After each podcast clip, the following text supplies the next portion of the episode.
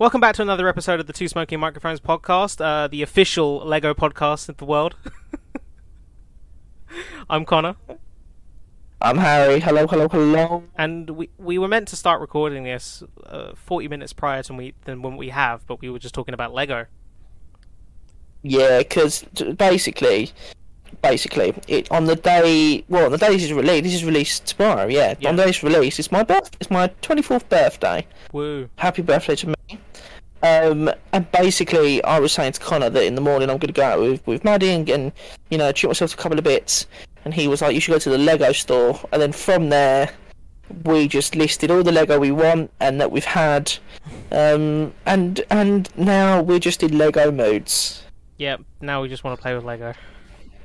That's what I want to do. I might get the central the central perk uh, Lego set is pretty so pretty sweet. I remember seeing that in Tesco reduced uh, after work one day, and I was like, "That looks like I want that," but I didn't have the money at the time to buy it, even though it was reduced, Yeah, so I never got it. oh, yeah, maybe I'll get that. But anyway, so this is another this is another podcast, and today's podcast uh, we thought we'd talk about a topic that we've been we've been we've been we've mentioned before, and I know we've both wanted to start talking about them for a while. Yep. Um, but we're gonna we're gonna do a couple of tiny bits of news, and then we're gonna jump straight in to the Star Wars prequels. Yeah. Um, because nothing else interesting happened, so we thought let's just dive into one of the topics we've got on our backlog list. Exactly. Um, and then this will be a thing that will can reoccur, and then you know we'll do the prequels, and then at some point we'll do the the spin-offs, and then the originals, and then the sequels, Yeah. and then uh, all that kind of stuff. Uh, but yeah, so um, Connor, do you want to jump in with? Uh, you said you had two things you wanted to tell me about. I wanted to. I mean, you probably already saw this, but um, you know, following its tremendous uh first season, Jupiter's Legacy has been essentially cancelled. We thank God. I mean, ah, heartbroken. I saw so many fat like I because I, I was following Steven S. DeKnight on on Twitter, so he retweeted everything basically that fans were saying praise about it, and I Yeah, I saw that. um. I hope he doesn't listen to what I'm about to say. Uh, that'd be annoying if he did. Um, no, if he does, can I just say, Steven S. DeKnight, season one of Daredevil, Is incredible. is the only good thing he's made. But and I'm like, I realized I was like, oh wait, I'm still following him despite the fact that he's made one good thing, and that good thing came out in 2015. I was like, okay, bye, because I was like, I can't, I can't be seeing all this, I can't be seeing all this Jupiter's Legacy stuff. I Yeah. I hated that show. like it was terrible, and you didn't even finish it. So like, mate, I've I've I got to episode four, and then I I never got back to it. And to be honest, I'm never going to get back to it. I don't I don't like it. Yeah, I wasn't- It's you know I wasn't gonna watch the season two. I understand I understand what it was trying to do, um, and I know that I I've been told the comics are very good, but for me, it just um It was boring. it it was yeah it was I the, my biggest thing it was too clunky. Like Yeah, the suits you could tell were rubber suits. And obviously I get they're not you know but you know you've got other superhero shows out there that that it's clear that this show had budget right? And it's clear that it it, it had the budget to make to get it as good as it wanted it to But be was- it just felt that was one of the things I saw. I even saw uh, uh, Steven S. DeKnight say this. He was like, "Yeah, it had a huge budget that was like basically they." I don't know if he said it in these words, but it was basically they couldn't justify doing a second season. Yeah, and I just I just feel like if you if you had that budget, I I don't know, it just felt half-assed. They're, You know, you know, yeah, they well, they apparently they're gonna they're gonna continue the show, but it's gonna be like an anthology. Yeah. So they're doing they're doing a spin-off of um one of the popular comics based around super villains. So you know, maybe maybe the um characters will, will be seen again down the road. I know, like they all would want to come back, but I'm I'm not surprised in any way that it got uh shelved. Yeah, yeah, I'm not not surprised. I saw people being like, "Oh, they should just sh- shop it around to another like streaming service, maybe." And it's like that won't happen. One, because the show wasn't very good, uh, and and two, uh, Netflix own Millarworld. They own all his, Yeah, no, it's- stuff. So they own they own the rights to make anything exclusively with Mark Millar. Yeah, they they own the right. They they basically own anything he comes up with now. Like they own any future ideas he has. They own any past ideas he's had. Exactly. Unless of course he's written for other, you know, comics, which he he has. It's only any of his original stuff. Yeah, yeah, exactly. So they, you know, this isn't a case of it will get renewed. No, this is this is at least Jupiter's Ascending is uh, no fuck Legacy. Even then, I don't even remember the name. that's just because I there are two there are two things with similar names. That's not like that's like. Fuck me, I'd rather I'd rather have a sequel to Jupiter's Ascending for fuck's sake. Well, don't Like, worry, we, we, we won't mess up any of the names, and uh, once we get through this news, we'll talk about Star Trek.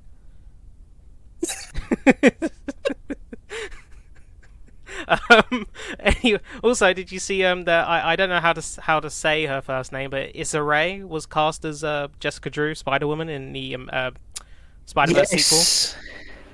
That's actually very exciting. Spider Verse sequel getting well underway, which I'm very excited about.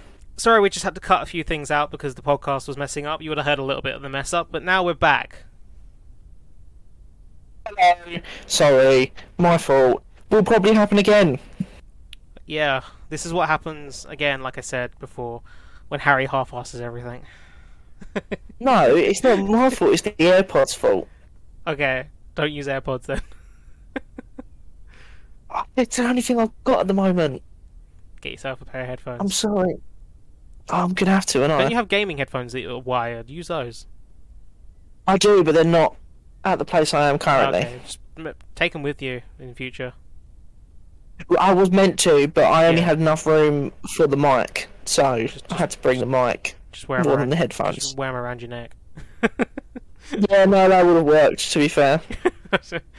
um, but yeah, he- wired will be so much better for this. Like, especially for the long time we're recording for. Wireless Yeah. can't, is can't always be trusted, especially with Apple. Yeah, I'm finding that Apple, Apple, at least with the AirPods, they're getting more and more faulty. And I know a lot of people are running into the same because you need to get new problem ones. now as well. That's how Apple works, isn't it? Their stuff starts to s- stop working, so they want you to buy a new one. Yeah, exactly. Cheeky bastards. Anyway, yeah, uh, we were talking about um, obviously Issa Rae has been cast as uh, Jessica Drew, Spider Woman in the uh, Spider Verse sequel. Cool. Yep. Um, I mean, I'm I'm excited for the Spider Verse sequel. I am a little apprehensive because you it's like, how do they make it better than the first one? oh yeah, I mean, But obviously, I've, it's going to be tough. Yeah, you know, because the first one was groundbreaking in many, in many ways. yeah, it was. Um, but you know what? Speaking of Sony, actually, this is this quite happily links into my news, Ooh. and I think this was announced this week. And I don't think we, if it wasn't, I don't think we've mentioned it yet. But um, this is where I'm wrong. Aaron Taylor Johnson was cast as Kraven. uh, Kraven the Hunter Yeah, that was. Um, I think that happened after we for recorded. Sony. Or we didn't mention it at all. Yeah, um, I think in terms of look, that's decent casting because he can look quite Kraven-esque, especially when I'm thinking about like in Tenet when he had that beard and that. Yeah, I genuinely think it's decent casting as well. I'm just Um, very unhappy that we're not going to get Kraven in a Spider-Man movie. No, it'd be more likely we get Spider-Man in a Kraven movie. No, we're going to get this is we're to get a Sinister Six movie. It seems, I mean, that's yeah, for, uh, for sure. That's the way they're going. which is what they've wanted to do If- since they made the Amazing Spider-Man. So I mean, to be fair, if we don't get a Sinister Six in No Way Home, we'll be getting a film of the Sinister Six very shortly after. yeah, um, which is fine. Yeah, no, I mean, they could, don't get me wrong, it could be done really, really well. Um, I know a lot of people, especially I know like you as well, would rather have had No Way Home have Kraven, and even John Watts have Kraven the Hunter as the main villain. This is this is because of uh, because of Sony more than anything, like because they want to do their own stuff as well.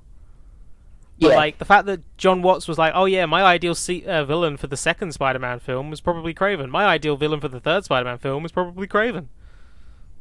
It's like yeah, it's like, can we just have Kraven then? Like everybody wants it. It would have worked. It would have fit in with stuff that happened in Far From Home. Yep. Like the the bus the bus the coach driver Dimitri is supposed to be well his name's Dimitri, which is the same first name of Kraven's brother. yeah. So there's links is- there, and it, it clearly would have made sense. The, Shit, the yeah. villains of Spider-Man: No Way Home should have been Kraven and Chameleon. Yeah. I mean, I was happy with Mysterio. Don't get me wrong. Oh no, I'm not saying I'm not. I think I'm so happy we got Mysterio in general. Mysterio's great. Um, but yeah, I would like to see Kraven. I would like to see um, Chameleon. I mean, you know, look, it's it's very clear as well. They'll be doing a Spider-Man four and more Spider-Man films with Tom Holland, at least for a little while. So maybe you know, maybe we will get Chameleon or Kraven against him down the line. But I would have thought the way they'll go is put him against Venom. I feel like that's what Sony are trying to build towards. Yeah, probably. Oh well. Oh well. Um, Uh, but no, hopefully a Kraven movie is decent. I don't really want to keep seeing Spider-Man villains having their own movies. It's not the point of them. No, I want to see them in a Spider-Man movie against Spider-Man. This personally, this obsession with movie villains having their own, well, comic book villains having their own films is getting on my nerves now. yeah, It's not even happened that many times really. Like we've had what? Obviously we had Joker, we've had Venom, we've got the Venom sequel, and Venom's all right because Venom does have comics where he's an anti-hero. yeah, So if you're taking inspiration from those, then yeah, okay, cool. Venom can kind of work then. And plus, he's not that interesting a villain anyway. Don't forget Morbius. yeah, I know I wasn't forgetting Morbius, but everybody's going to forget Morbius the moment it's released Yeah, because it's going to be shit. I mean, uh, hopefully it's good. Hopefully I like it, but I don't care. no, it's gonna be it's gonna be shit in it. It's gonna be bad. I know there are rumors about it, but I wonder when we're first going to get introduced to Silk. You know, the other Spider-Man esque character, woman. Oh yeah, um, I know they want to do a spin-off. They were planning this. They've been planning like live action stuff with Silk. They've planned apparently a spin-off of the Spider Verse stuff with the Spider Women. yep. Um, but yeah, we'll see. Very exciting. Very exciting. Um, but to be honest, my last bit of news is probably worth talking about. Um, oh, actually, there was It's not a funny thing, but it was a bad thing as well. But anyway, um, Donnie Yen has joined John Wick Four, Yeah, he has, isn't he? That's that's exciting. which is pretty exciting. Yep. I don't think Donnie Yen has been utilized very well by Hollywood films yet. So Yeah, I feel like he'll he'll he'll go pretty well in a in a John Wick film. and after I've watched all three of the Ip Man films, um, he's he's really good in those. like he's really good. Yen's great. Um, but in terms of anything he's been in for like you know in at Hollywood, he's not had a chance to really do much, Yeah, which isn't too much actually. If you look at it, he's not been in that many things. Like in Mulan, he's a bit doesn't do anything really. no, yeah, he does nothing in Mulan. Uh, Rogue One, he's alright, but he's an interesting character in that. But he doesn't again doesn't do much. He has that one know scene the where he force beats up. me. He has that one scene where he beats up a bunch of stormtroopers, and that's pretty much it. Yeah, pretty much. Oh, and he's meant to be in a Sleeping Dogs film, you know, based on the game. Oh shit! Um, What that's been released or is it in like, no, in the making? just to be to be TBA. Ah, But yeah, I think I think all the Ip Man films are still on Netflix. You should watch them. yeah, definitely. Um, At least the first one, like the first one's incredible. Oh, haven't they released the fourth one now? Yeah, there's four of them. Oh, I have seen all four. we love that. uh, oh yeah, he was in Blade too. Was he really? Yeah, he was also one of the um, stunt coordinators Shit, or action choreo- choreo- choreographers. Yeah. fucking love that. Oh, he was also one of the action choreographers for Stormbreaker. Oh, He was the action director for that, apparently. Oh, Okay. why not? uh, he's done a lot, of, a lot of, a lot of other, um, like, you know, Hong Kong productions that look really interesting. Yeah. Oh wait, I even watched the Ip Man spin-off. Did you? Yeah, Master Z is uh, the villain from the third one, I believe. He's not well, not the Oh. villain. He's like a competitor, and like yeah, yeah, he's not a villain, but like he's he's actually a really good character. I like him. um, yeah, I fucking forgot about that. he's the kind of like actor you'd expect to see in more things. He was in Pacific Rim Uprising. I don't remember him in that, but he's like he's the kind of actor you'd expect to see in more Hollywood stuff because he's got that kind of he could be in a Hollywood film. Yeah.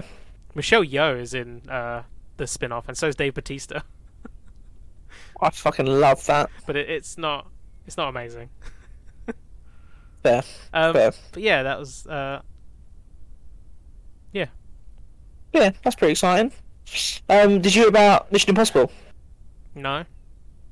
So you know Tom Cruise had that whole. Oh, Oh, yeah. you know we're we're leading Hollywood, and yeah, he you know his, don't had his, bring COVID. he had his onset.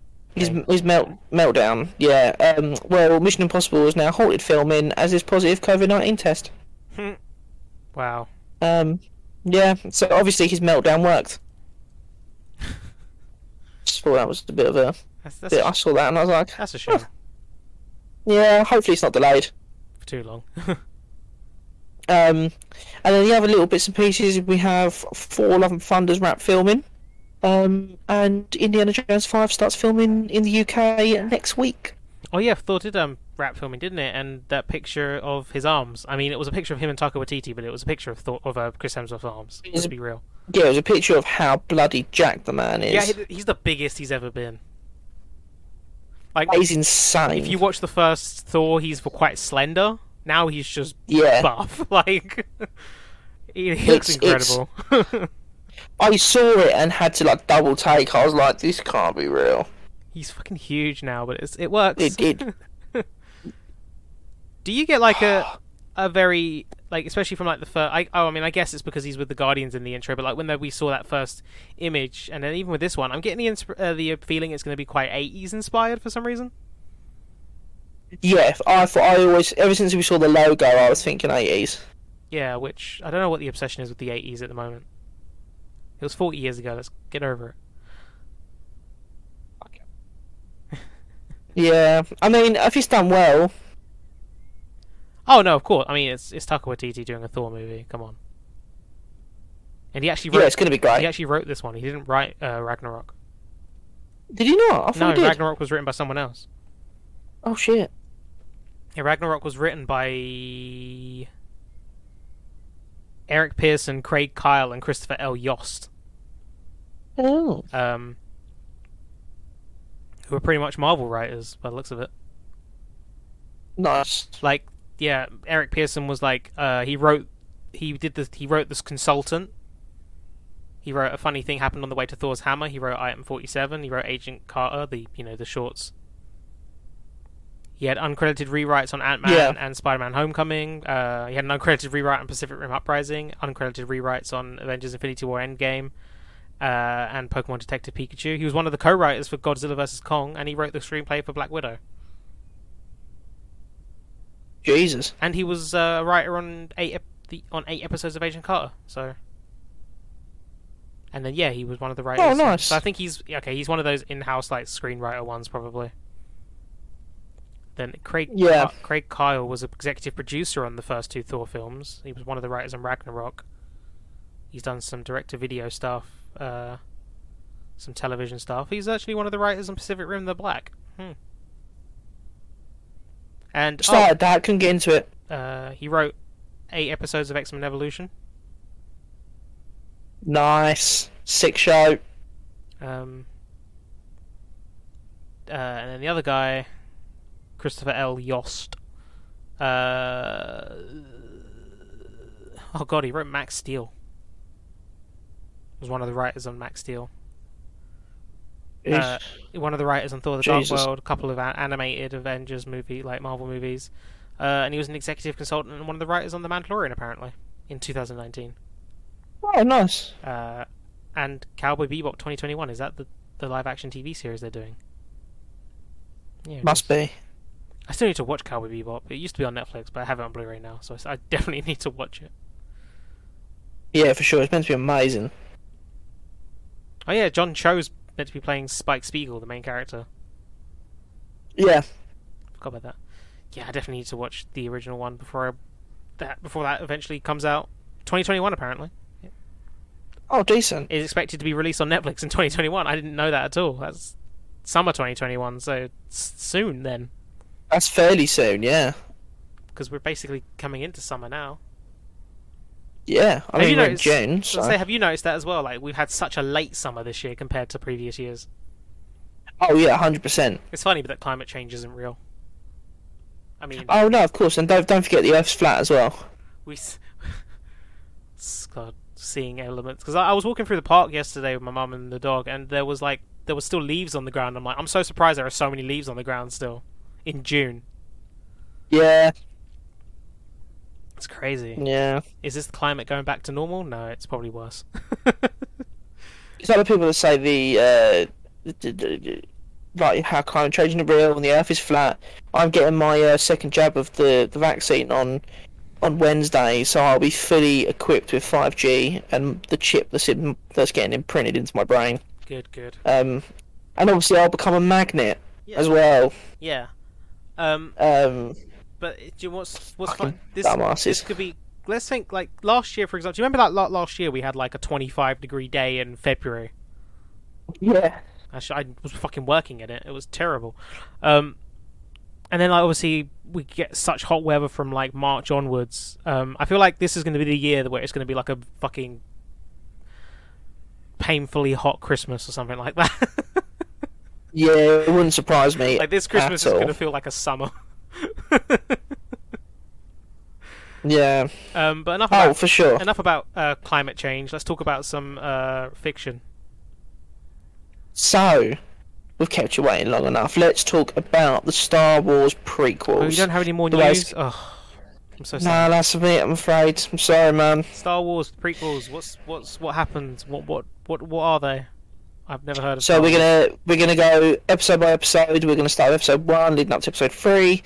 Uh, just gonna- gonna do, you know, we're gonna talk about highs and lows, talk some some stats, maybe So- even rate each one. So Harry, if we're going to be watching episode one, does that mean we're starting the first one or the fourth one? because it's the fourth film. Don't do this to me. I make a joke about it being not the first one. Episode one is the fourth film. Episode one is technically the fourth film, but we're starting in in in timeline order. That's what what I'm saying is yeah. In even though in ti in timeline order, episode one is episode one, but it's the fourth film. Yeah, yeah, oh yeah, yeah, true. so, Star Wars Episode One: The Phantom Menace, uh, released in 1999. Um, it had a budget of 115 million dollars. It made 1.27 billion. One point zero two seven. 1.027. I Yeah. apologise, I forgot the naught. Um, it is directed by George Lucas, written by George Lucas, and stars Liam Neeson, Ewan McGregor, Natalie Portman, uh, Jake Lloyd, Ian McDiarmid, Anthony Daniels, Kenny Baker, Frank Oz, and Pernilla August. Yeah. Don't know who she plays. That, that's Anakin's mum. Of course it is. Uh, excuse Uh, me. with- It also stars uh, many, many other names like uh, Oliver Ford Davies as Sio Bibble, Hugh Quarshie Quarshie as Captain Quarsh Panaka. Oh yeah, because he's from Holby, isn't he? His, Yeah, his first name's Quarsh. He was also in Doctor Who, Daleks in Manhattan. he was. Uh, we Uh, Samuel. Jackson Ahmed as Mace, Best. Mace Hindu. I mean Windu. Uh, Ahmed Best. Ahmed Best as Jar Jar Jar Binks. Binks. Ray Park as Darth Maul, but the voice is Peter Serafinowicz. Terence Stamp. as Chancellor Keira Knightley. Valorum. Yeah, Keira Knightley. Um, Lindsay Duncan, Sally Hawkins. I don't care about the rest of them. Matthew Uh, Wood plays uh, Bib Fortuna.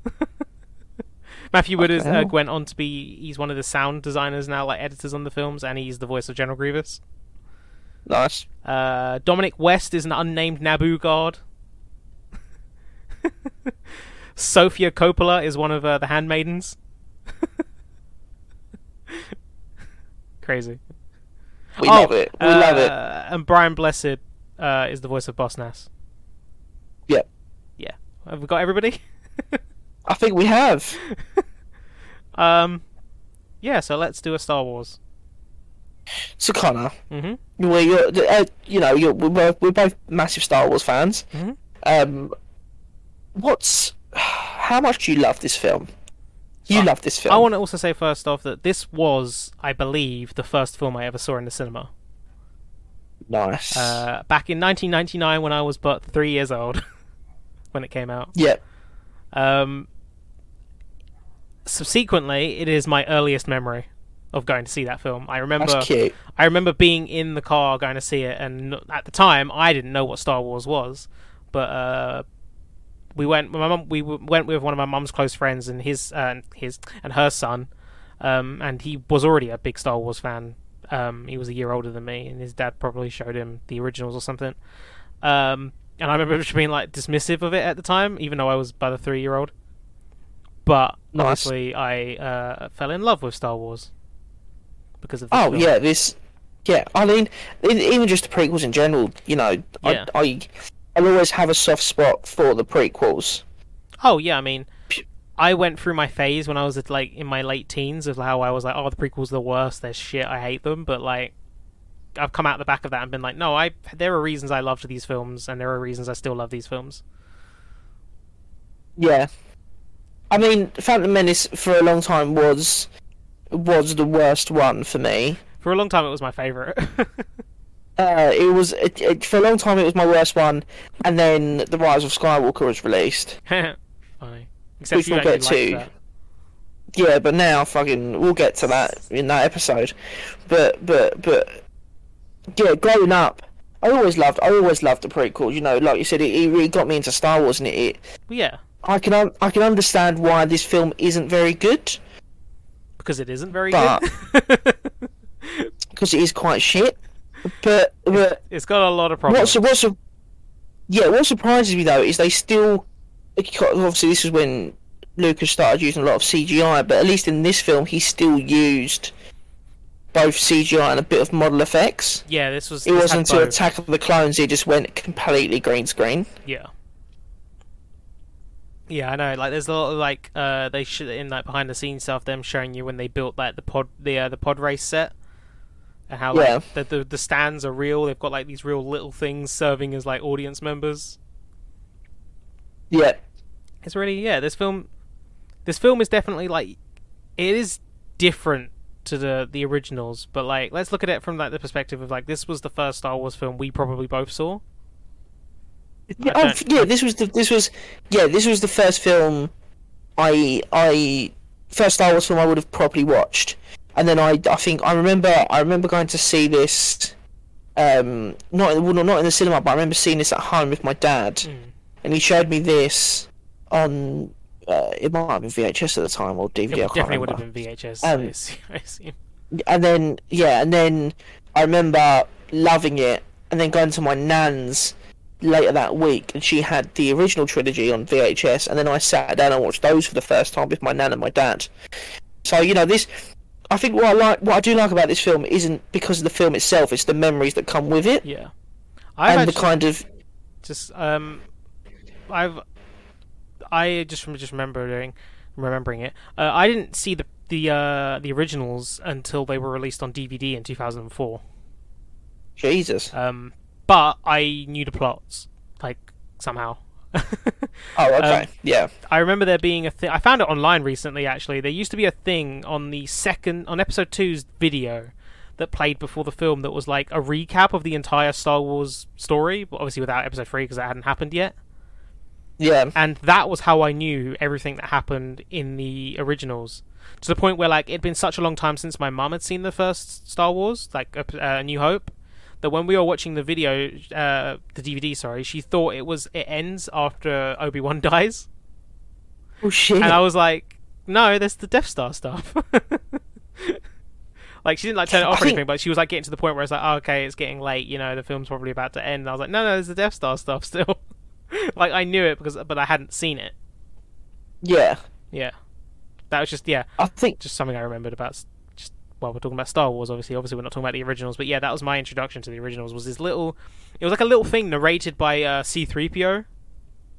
I love that. Um, the video is ridiculous, but I And it's fucking just- hate C3PO though. and it's just Sorry, I just do. Yeah, I don't. I don't get. You don't, I don't get the hate for C-3PO. It's probably just because everyone else hates him. He's not that annoying. like, I just I find him infuriating. fair enough. I've always been an R2 guy. I mean, I like R2, but th- they're a duo. like, Yeah, true. they're meant true. to. Be, they're meant to be a duo. They're always. They're always together, apart from when they're split up in Episode Five. But no, but it's like it's like it's like you said, like going back to that thought of the reason I like this film is there is there is moments in the film I love, but Oh, yeah. the the overall feeling for this film is is more than the the nostalgia and the memories it brings for me. hmm But in terms of stand up, you know, stand up moments, to be fair, I mean, the pod race will always be. When I first watched it, was was amazing. I remember really enjoying it. It's really good. But but it is a really but the stats, good sequence. It's really well done. The pod race, like you definitely feel it. Like it's it, it is fast and it's like but yeah. Some people do complain it's too long, and yeah, I can see it. We don't need a whole segment in the film that's a race that we know Anakin's going to win. But it's like yeah, it, there's a lot there's a lot going on in it. Then it does. I do like. I don't. I like the pod race still. yeah, I really like the pod race, but I think I think I think the strongest part of this film is the fo- is the third act when they when they finally get back to Naboo. Well, when the battle starts, and then Yeah. you know they they Obi Wan and Qui come face to face with Darth Maul, and you get Duel of the Fates for the first time. I remember hearing that for the first time, and looking at my dad going, "Ooh," not realizing in like fucking twenty years I'd be listening to it on repeat all the time. Oh yeah, it's a brilliant sequence, and I mean this is some of it's some of um John Williams' best music. Yeah. I- yeah, Duel of the I mean- is one of his strongest. I mean, John Williams' music's incredible either way throughout all these Star Wars films. John Williams is great. Except for, I actually am not a big fan of the Rise He's, of Skywalker. he's soundtrack. truly, truly fantastic. The Rise of Skywalker soundtrack feels very like by the books. Sorry, we've just had to cut a bit out again. We've just suddenly jumped to us saying sorry. Um, yeah, there's been audio issues today, so Yeah, apologies, internet, internet troubles. That's the problem with with uh, being in a pandemic as well, is that you do a lot via the internet, and and your internet goes quite a lot. yeah. So, um, purely for dedication purposes, and because I love Connor and this podcast so much, I am now currently using my phone. There's nothing will stop us. Nothing will stop this podcast. Something will eventually. Um, so hell. there are probably some audio issues on Harry's part. There's not much I can do to change that now through the podcast, so Yeah, apologies if you can't hear me very well. I've turned him up as loud as I can and everything. Hopefully that's I not will- too loud. If it is, I'll just scrap this podcast. It's fine. I will try and project my voice as loud as I can. And it could just be I can't hear you so loud because I've got my headphones turned down just in case they do interfere with the mic. Um, speak with We'll see what happens in post.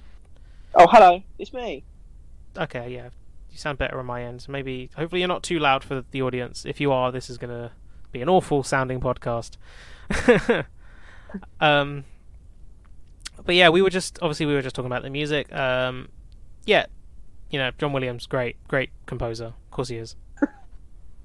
I mean, look, I mean, he's always had great tracks, right? And he, and he, but for, for me, I feel like it's the, it's the prequels where he, and this might just purely be my opinion, but it's the prequels where we got the most distinctive, memorable tracks from like Duel of the Fates, That's Battle of the Heroes, the- uh, yeah.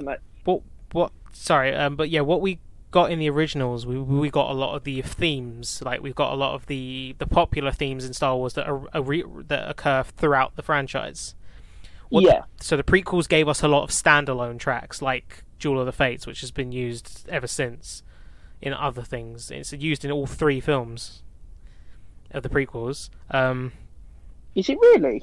yeah, it's used uh, when Anakin's going through the desert on the speeder in Episode Two, and it's used uh, during Yoda and uh, em- the Emperor's battle.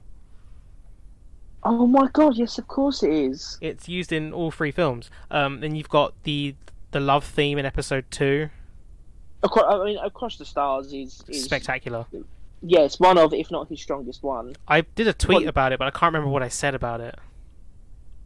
It is, it is easily one of his strongest, um, one of his strongest tracks. I mean, I think for me, my favourite John Williams track is it's different because it's between obviously the actual Force theme or it's or it's um, Battle of the Heroes from Episode Three. I've always had a, a, a strong love for the Mustafar sequence and, and, and Battle of the Heroes. but Um, I can I can yeah. see I can see why Across the Stars, at least for the prequels, might be the strongest. There it is. Yeah, I said my tweet was "Across the Stars" isn't just an amazing song; it's a truly incredible experience. It takes you through every emotion. It's uplifting, dark, and tragic all at the same time. Yeah, yeah, yeah. I completely agree with that. Um, it's yeah, it's a brilliant track. Uh, my favorite. Uh, my favorite track from the prequels, I'm gonna just do it, is probably it probably is Across the Stars, but we'll talk more about Episode Two soundtrack when we get there. From Episode One, like Duel of the Fates is obviously a standout track. Like, Oh yeah, for, for, for episode one, Duel of the Fates is the track. That's the Um, one you think of whenever you think of the the, the, the movie. oh yeah, of course. Uh, Um, I'm trying to see if I can find like a track list that, without opening Spotify. Uh, but yeah, um, Anakin's theme is pretty good. Oh, actually, yeah. No, I do like Anakin's theme. Um, here we go. Phantom Menace soundtrack. Forget that I've got no internet, so. I- oh no, it loaded. I'm I've got it I've got it up on Wikipedia. Fucking hell, there's a, there's like an alternate cover that's just Darth Maul's face, but it's like in blue. What the fuck? Oh yeah, I just saw. What the fuck? That's terrifying. I Um, don't like that.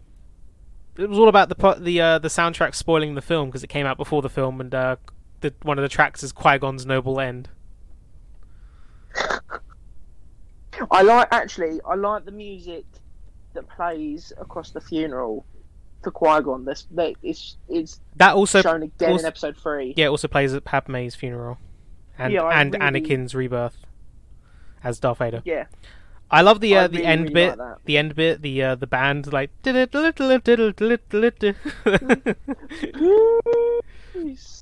It's great.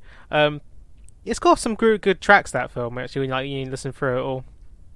I think I think for the Phantom Menace, I think the strongest thing about it is probably the soundtrack. Oh really? Oh yeah, yeah. I guess so. I think it's very it's Thinking about it, like yeah.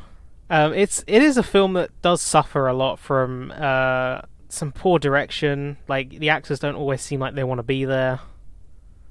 I mean, what do you what do you think of this this uh, infamous? How long was the cut? They say is locked away in in Lucasfilm. Apparently, there's like four hours worth of film or something like that. Like Jeez. even longer than that, maybe. But yeah, I that was would, going to say like eight. But yeah. that's also like that's everything. That's like absolutely everything. So deleted scenes and stuff like that, and that, and uh, like deleted scenes are deleted for a reason. Like yeah. all it means is that George Lucas wrote a very long script and he was like put everything in it, and then at the end it was like, yeah, maybe, maybe this isn't right. Um, because apparently, yeah, like the original um pod race is forty minutes long. Jesus Christ. Um, we'll never see that cut. And it's also Matthew Wood, I think, that said that that exists, and someone else. Then it's like, are these people we can trust about it? Uh, there was Matthew Wood that was like, I've seen the full cut of the Phantom Menace, and it's really good. And it's like, okay, um, it's not the film though. We've got the we've got the film.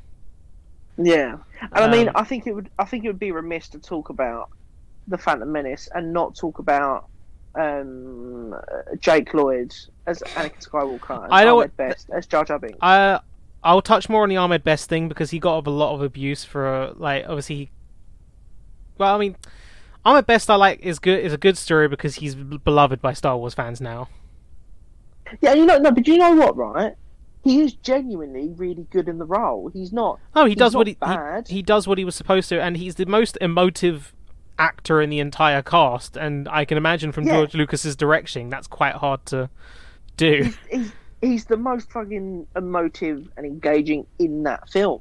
like Jar Jar Binks, I mean- yeah, you can argue he's quite insufferable, and it, but like kids loved him, Yeah, don't get me wrong, right? I'm not a fan of Jar Jar Binks. and right? everyone ev- However, everyone went through their edgy teenager phase where they're like, "Oh, Jar Jar Binks is the worst," but like he's he's fine.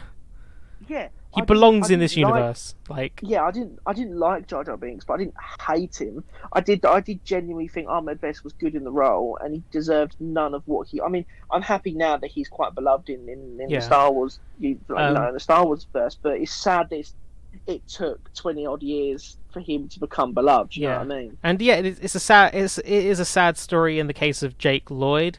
Um, it kind of did it did ruin his life, but you can't blame that on Star Wars. You, I no, yeah, I wouldn't. I personally don't think you could blame that on Star like Wars. I know he did a lot of like said, "Oh, Star Wars ruined his life." It's like no, the fans ruined it. Like the Star Wars fans can be very very toxic. And you know, there's point. He's not. Gr- he's not amazing in the film, but I wouldn't say he's terrible. He's a But There's kid. points where he's all right. He's yeah, a kid. He's a kid. He's a kid, and it's one of his first roles. Um, well, he was. Oh, excuse me, he was in Jingle All the Way with Arnold Schwarzenegger. Yeah. yeah, I forgot about that. Um, yeah, no. Uh, and George Lucas liked to cast unknowns. He did it for the first Star Wars film, relatively. Um, so yeah, it is a it is kind of a sad story in the regards of Jake Lloyd. His life has just been a downward spiral ever since. And can Yeah. think that he was nine when he did the film. It's yeah, it's yeah. Um, Yeah, it's it's I. It's sad, and I do genuinely feel for the guy. Yeah, and like Um, it, it led to a lot of like not just bullying from Star Wars fans, but he still did like conventions for a long time. Then yeah, and also he. I think we all forget he was still at school. oh, of course, you know I mean, yeah, He, he was going to school and just getting shit ripped out of him. When at natural fact, people should be going, "Fucking hell, you're in a Star Wars film." I mean, I, Like, I went to school and everyone had the shit ripped out. Everyone ripped the shit out of me, like so. I didn't. yeah, so I, I, uh, was, I was, I was ruined. I was ruined just for liking Star Wars. Mate, ma- yeah, imagine. I mean, I- Imagine being in Star Wars. I was going to say, I don't have to tell you, but like, imagine liking Star Wars and also loving Doctor Who and Power. Like you were, I was. I mean, yeah, I loved all those was kinds of things, but yeah, I was I hate it's like I mean the thing is people were into a lot of the same stuff when I was in school like as well like for example the two bit the, the biggest things that I remember people being into that like if it felt like there was a phase when it was bad to be into those things was like when Pokemon was at its like height back then and like Beyblade and stuff like that like everybody seemed to like that stuff yeah. I think the difference is, is I just never stopped liking Pokemon. um, but yeah, no, yeah, it's I don't know. School's weird. I don't want to talk about school. I hate school. Yeah, back to back to back to Star Back Wars. to Star Wars and how yeah, um, yeah. If you want to go like critically, yeah, the film struggles from things like not having a main character. Yeah, it does struggle on who to focus on. It should have- because It should have been Obi Wan. no, hundred percent, it should have been. It should have focused on Obi Wan from the get go, Like, um, and even if and his relationship with Anakin. Yeah, it should have been Obi Wan and Anakin. I don't get why Qui Gon is there. I think it's because because apparently it was originally Obi Wan, but then they wrote Qui Qui Gon was essentially created for Liam Neeson. I think. Okay. So what I think it was was they were like, let's just approach whoever we want to approach, like some big actors, and see who comes, and then we'll create a role for them, right. Okay. kind of thing. So I feel like he went, he probably because apparently, obviously, Liam Neeson accepted the role without reading the script. I mean, yeah. If you look after the, the success of the originals, if George Lucas came up to you and was like, um, "I'm making a Star Wars film," you'd go, "I'm fucking yeah, all right, I'm in." Yeah. Who Um, wouldn't? No, of course. But yeah, it does obviously, you know, suffer from that a little bit. Uh, and it suffers from the fact that George Lucas isn't a brilliant director. Like No, he- and, and he- don't don't me wrong. but he's even spoken about the kind of films that he would have loved to make. He wanted to be an experimental filmmaker, and Star Wars was kind of like, oh, I have this really cool idea I want to make, and all his like director friends were like, yeah, you should do it. So he did it, and then it became the biggest thing on the planet. and he was, you know, Yeah. stuck to it essentially. Like he wanted to be an experimental filmmaker, but Yeah, yeah. he didn't really get that chance because Star Wars. And I mean, I mean, and it's not. It's like I'm not saying, oh, poor George Lucas became really rich and famous because of Star Wars. Like, I'm just yeah, saying I mean, don't he wa- like that's why the next two Star Wars films weren't directed by him, like Episode Four and uh, Episode Five and Six. Yeah, don't get me wrong. He made he made he he's he created this world. Yeah, He, you know, this is all from him, and you can't you can't deny, you know, the genius that that went into creating this this world in the first place. But then you know when it when it came to um, doing the prequels, you know, he there's a point where you have to then separate yourself and say, right, I should stay on in a creative capacity, but maybe let someone else direct. No, he maybe did- that's what George- you should have done. George Lucas did approach many directors to do it. No one, everyone told him he should do it. Really? Yeah, apparently loads of people were approached. Ron Howard was approached to do the pre to do Episode One. See asked Steven Spielberg. Shit, oh, all right, I didn't know that. Yeah, no, loads of people were asked to do it, and they all said to George Lucas because he's all fri- they're all friends, aren't they? He, they all told him, yeah, you should do it. And then it was a it was a part it's part partly that George Lucas was also surrounded by a lot of yes men that were just like he had no one told. Yeah, no one told him. there was no one there to like yeah. hold him back, no one there to really tell him no for certain things And and say, think- "Oh, maybe I you think- shouldn't do this. Maybe you shouldn't do that." No, he it was all he wrote it and directed it himself and basically produced it himself. Like Rick McCallum was there, but he was just a yes I man. I think you can. You can. You can see that in this. And there's also that clip of um when after he sat down with his like people and they all watched the film. There's a clip where he says maybe we went a little too far in some places. Like even he was like, "Oh, okay, maybe this isn't great." Well, yeah, no, there's the famous story of when he showed he showed the producers the the, the, the very first cut of the Phantom Menace, and they all just turned to him and went, "What the fuck was that?" and even he was a bit. Yeah, uh, no, he's yeah, like you, I don't know, I don't know. It, it has a, it does have good ideas, I think, and there's some good like setup for things in it as well. Like, yeah, but it does suffer from being a film that feels like it's trying. It doesn't even feel like like it feels most really separate from the rest of the trilogy. Yeah, Like, I can see that. like tonally and the way it's shot and stuff like that. Um, all the characters, you know, it feel it's weird. It's it's a weird one, the Phantom Menace. yeah, uh, yeah, hundred percent. But um, Do you want to? Do you want to? I was gonna say. I don't know what else I can really say about Phantom Menace. Um, what I was actually going to suggest is obviously we have our we have our rating system now, yeah. um, and I've been we actually, uh, yeah, I know. Yeah, uh, we'll do the rate. I think we should do ratings for these. Yeah, but first, I want to mention um something else to do with this Star Wars film, which is um the Weird Al Yankovic uh parody song uh the Saga Begins, which is a parody of American Pie. fucking incredible. Great song, but uh, do you want to know a little bit about it? I do. That um Please. I am fascinated about. So, um, for the song, Yankovic Yankovic uh, gathered most of the information he needed to write the song through internet spoilers and like leaks. Um, Oh, wow. Lucasfilm declined his request for an advanced screening, and Yankovic. I always go to say Yankovic, but it's Yankovic. Uh, eventually uh, attended a costly pre-screening that was for charity, um, so he could get the film, that he get his song perfected to get it ready to release. Right. Um, through the internet leaks and uh, but before, before the charity screening, Yankovic had almost correctly predicted the entire plot. I adore that. But that's that. This this means that like there must have been a lot of big leaks out there back then. Um, on an internet that isn't, you know, well, that wasn't in its height like it is these days. Um, no, yeah, of course, yeah. but it's I think it's a really like for example the songs from the point of view of Obi Wan, which the film isn't. It's also genuinely just a great song. Oh no, it's it's a brilliant song. I remember when I first heard it, I fell in love with it. Actually, I think the first time I heard it was it's on on the Blu-ray for the complete saga. There's a disc that's just like a lot of like things in like parody things that are influenced by Star Wars. yeah. So it shows like I think it shows like clips from Robot Chicken and stuff like that. Um, and it shows the entire music video the Weird Al did, Oh, okay. and it's it, it, that was my first like introduction to that song, and it's great. It's a brilliant song.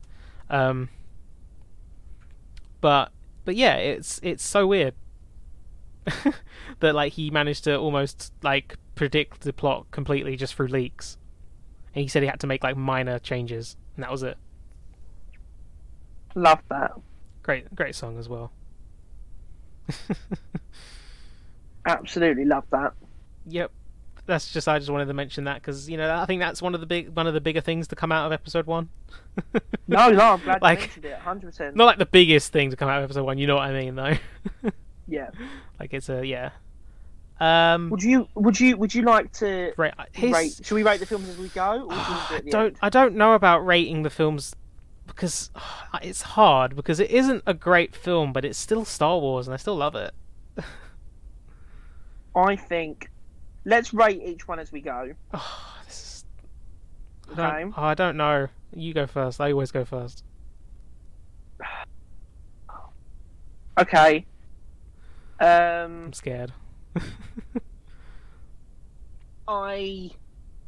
Oh, this is genuinely really hard. It's, I feel like if we're saying it doesn't get a microphone, it feels unfair. But if we're saying it does get a smoking microphone, it's like it isn't a great it doesn't film. deserve it. Like I don't know. Like, this is but we only have this is where we can only have one one choice or the other. this is where we've shot ourselves in the foot in not having a middle option. we can only have one choice or Um, the other.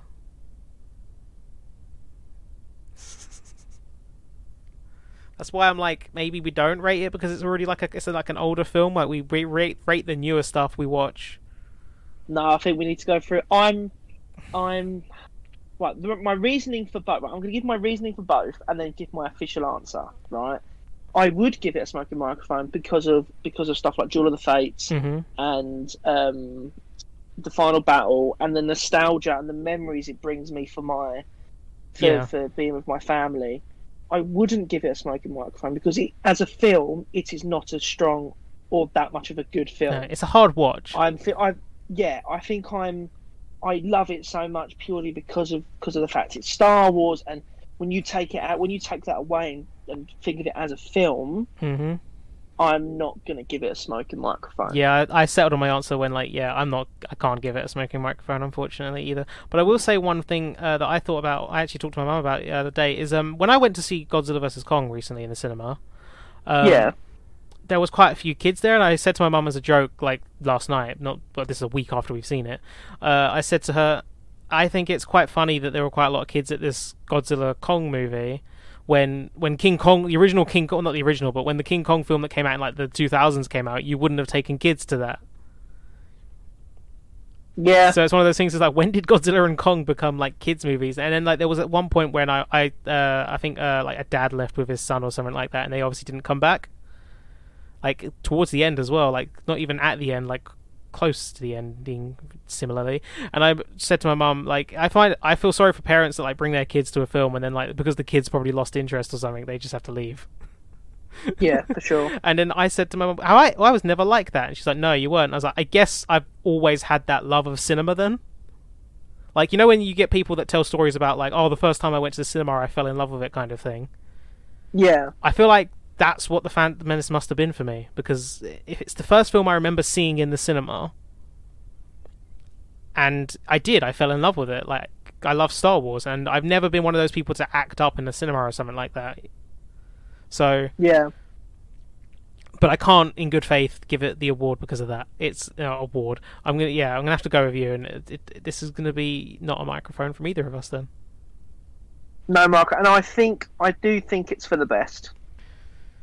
Yeah, yeah, it's it's still Star Wars. Like I still love it because it's Star Wars, and I did, I have, I've had a lot of love for this film, Yeah, but yeah, unfortunately, let's let's move on to something I've actually been quite excited to talk to to talk to you about because I know I can't wait for you to talk about uh, Attack of the Clones.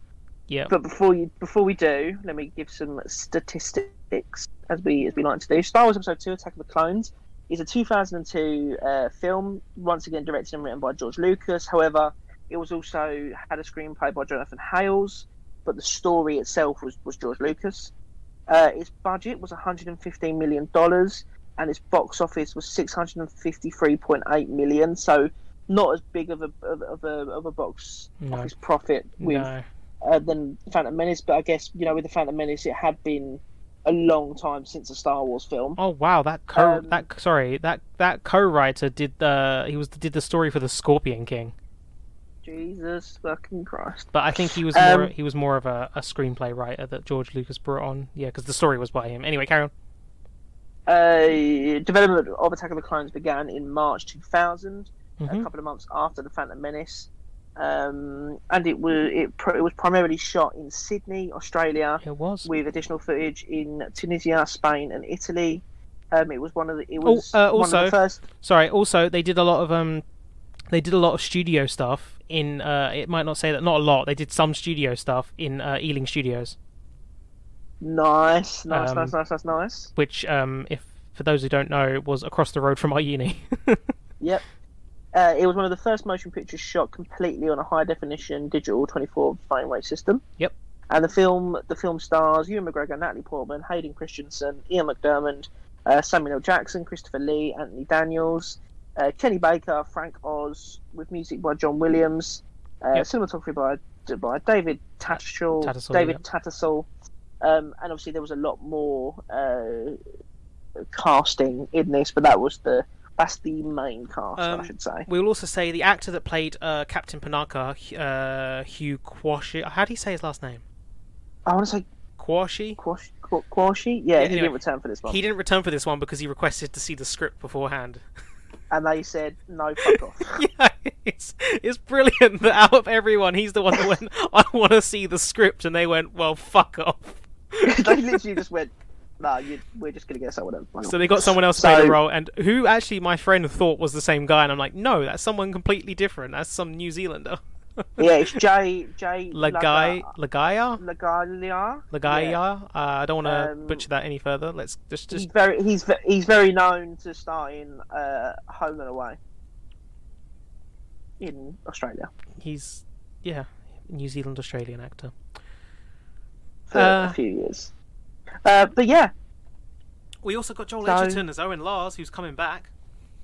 we did, uh, and Bonnie uh, Bonnie. PS, PS, PSC? PS.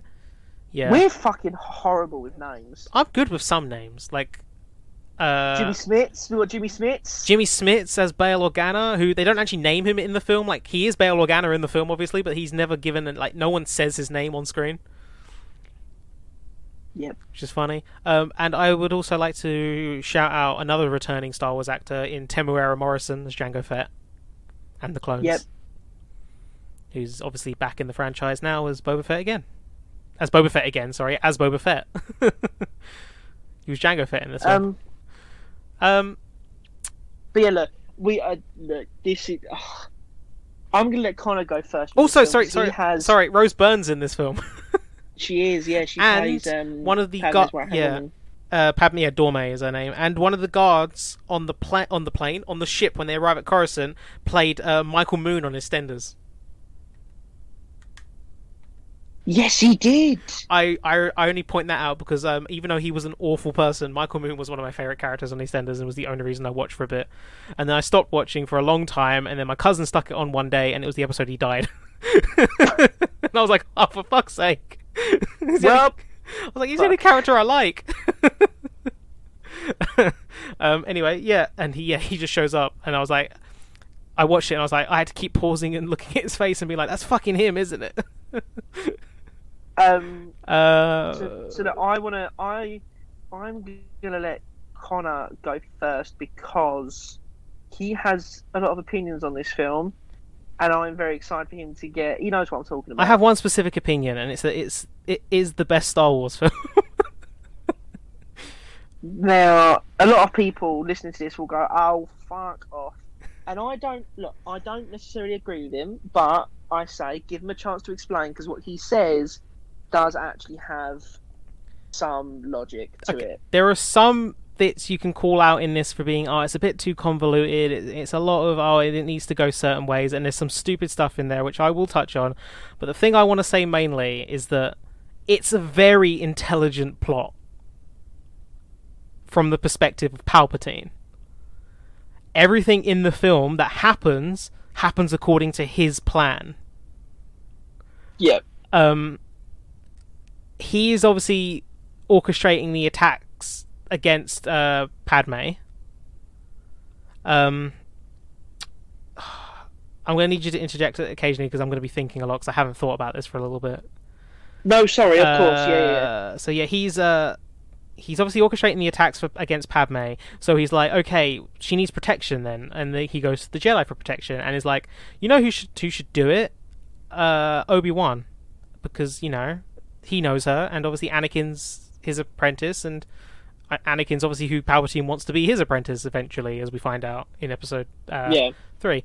Um, so that happens, and there's uh, obviously another attack, and then, which is the most convoluted part because Palpatine tells Count Dooku, who tells Jango Fett, who gets Zam Wesell, who uses a bunch of bugs to kill Padme. It's the most convoluted. It's it's you know what? As convoluted plots go, it fucking goes for it. doesn't it? It's it's like, it's like Palpatine. Oh, it's so funny though because it's like he could easily just walk in and kill her. Count Dooku could easily Yeah. walk in and kill her. Jango Fett could walk in and kill her. Zam Wesell could walk in and kill her. But no, let's get these bugs to do it. oh, it's great. Anyway, Wow. um, so obviously the bounty hunter that's hired is from Kamino, which leads Obi Wan on that errand to go and bring the clones to the Republic, which he's they've been building for a while, obviously under the guise of Doctor Sifo-Dyas, who is a long dead Jedi. Yeah. Um. So Obi Wan goes off to do that, while Padme needs protection. So who's going to be doing that? It's Anakin. So Anakin and Padme go off together, which you know gives is going to help Anakin kind of you know disobey his Jedi code a bit because Anakin's obviously in love with Padme. he is. Um, so they get their stuff happening, and then I don't, I can't necessarily explain. Like, obviously, some things need to happen by circumstance. So Anakin's mother dying, and Anakin, Yes. Anakin having to go to Tatooine. Obviously, Obi Wan is led to Geonosis. He is. Oh, I don't think I'm getting this right from what I remember talking about it before. But basically, everything that happens in the film happens because of because of Palpatine. Palpatine. Palpatine is what you're saying is Palpatine basically orchestrates everything to go as planned. Yeah, And yeah, he, But he does it well. I didn't You I can't didn't- deny that. I didn't do it justice, but I have spoken about it before to a point where I've just been like gone really into it, but it's been a while. um, but yeah, no, everything in that film is orchestrated by Palpatine, and I think it is done very well, and that's why I really I found a new appreciation for the film when I looked at it from that perspective. Like, like, oh, like Yeah. that's another thing. Getting Padme off world because she is the leading force against the Military Creation Act, which is a plot point in the film. Yeah. In her place, she leaves Jar Jar Binks thinking, "Oh, you can do, you know, you can be my representative, you can lead it." And now Jar Jar's like, "Yeah, cool." And then in that scene when they're like, "Oh no, stuff is happening on Geonosis. We need that clone army." Um, Mas Amedda, uh, this you know, Palpatine's side man, turns Yep. to him and says, "Like they're like, oh, who would propose this? You know, giving us, giving me emergency powers? Who would say it? Who would let this happen so we could get the army?" And Mas Amedda goes, "If only Senator Amidala was here," which influences Jar Jar Binks to make the poorest decision in the Star Wars universe, which is he endorses the Military Creation Act that Padme was actively against. There we go. That's what I was waiting for you to Yeah. get to. So that influence, like, is the reason why the Clone Army and the Clone Wars begins. It's you can say, oh yeah, it's because of Jar Jar, but it's because of the influence that they have over him by being like, yeah, this is something Padme would do, and Jar Jar's not bright enough to assume otherwise. Yeah. So yeah, um, that's what I mean by like how it's so well orchestrated. Padme's off world. There's nothing she can do about this. And obviously the Jedi's Jedi are like very clouded and they can't see things that they used to be able to because of the dark side being in their presence Yeah.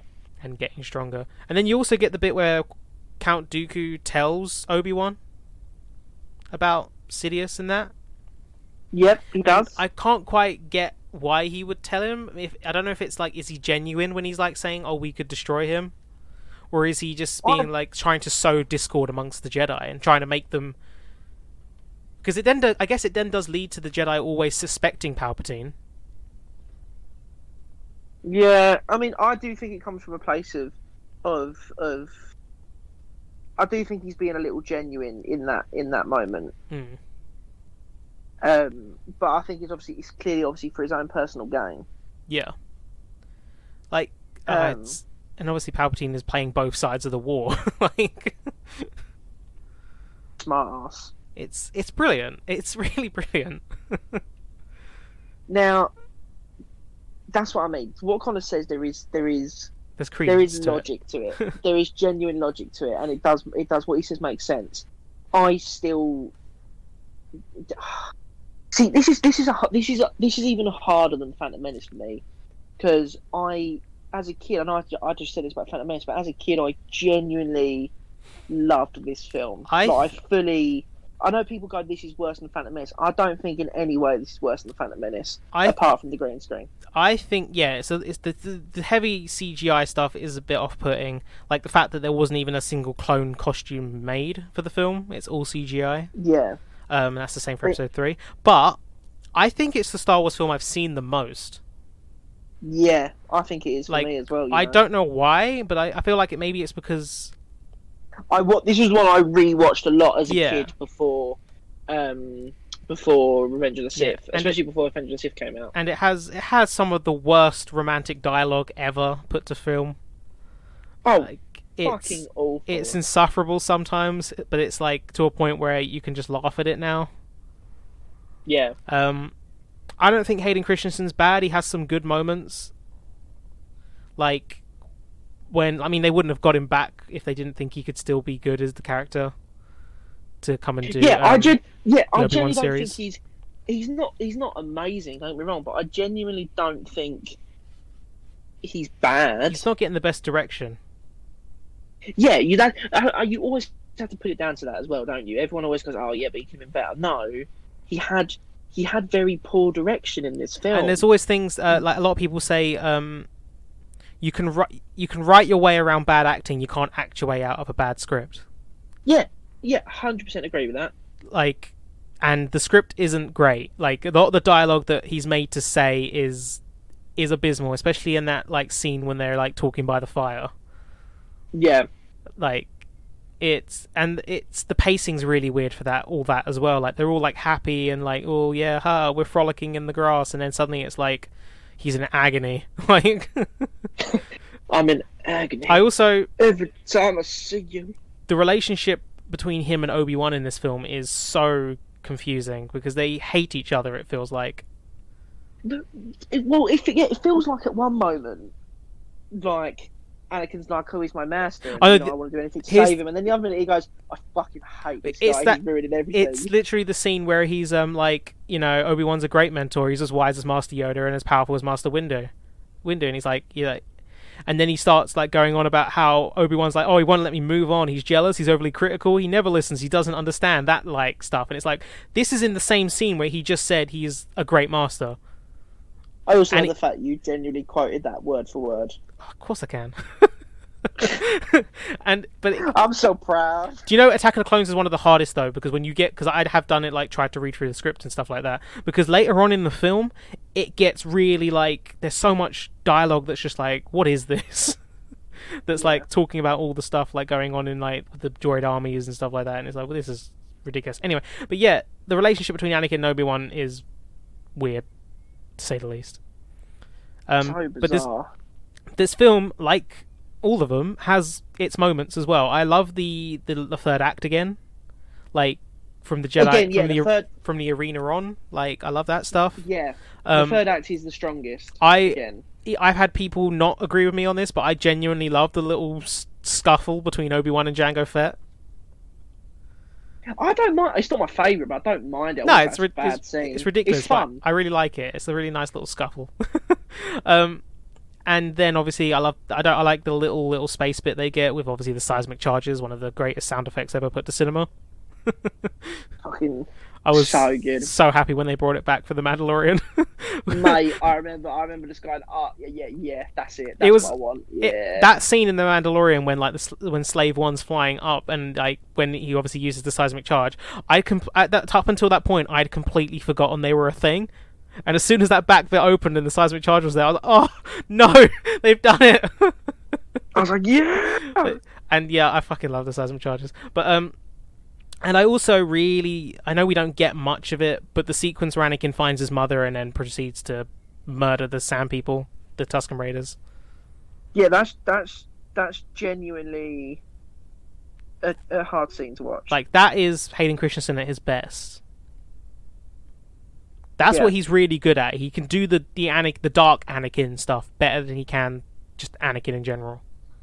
yeah, no, he's genuinely um, fantastic as um, in the dark in the dark Anakin Yeah. stuff, and I think he is good in this film. I do think his his strong point is uh, Revenge of the Sith. Yeah. Um, the thing is, the the thing is for me is I I loved this film growing up. Yeah. but there's not as many standout moments for me in this. And like, yes, you have the arena, and I love the arena battle. Um, and you've got Across the Stars, which is a fucking amazing theme, like we Yeah, spoke about. Talk about the soundtrack But- a little bit in a second. I'll get it up.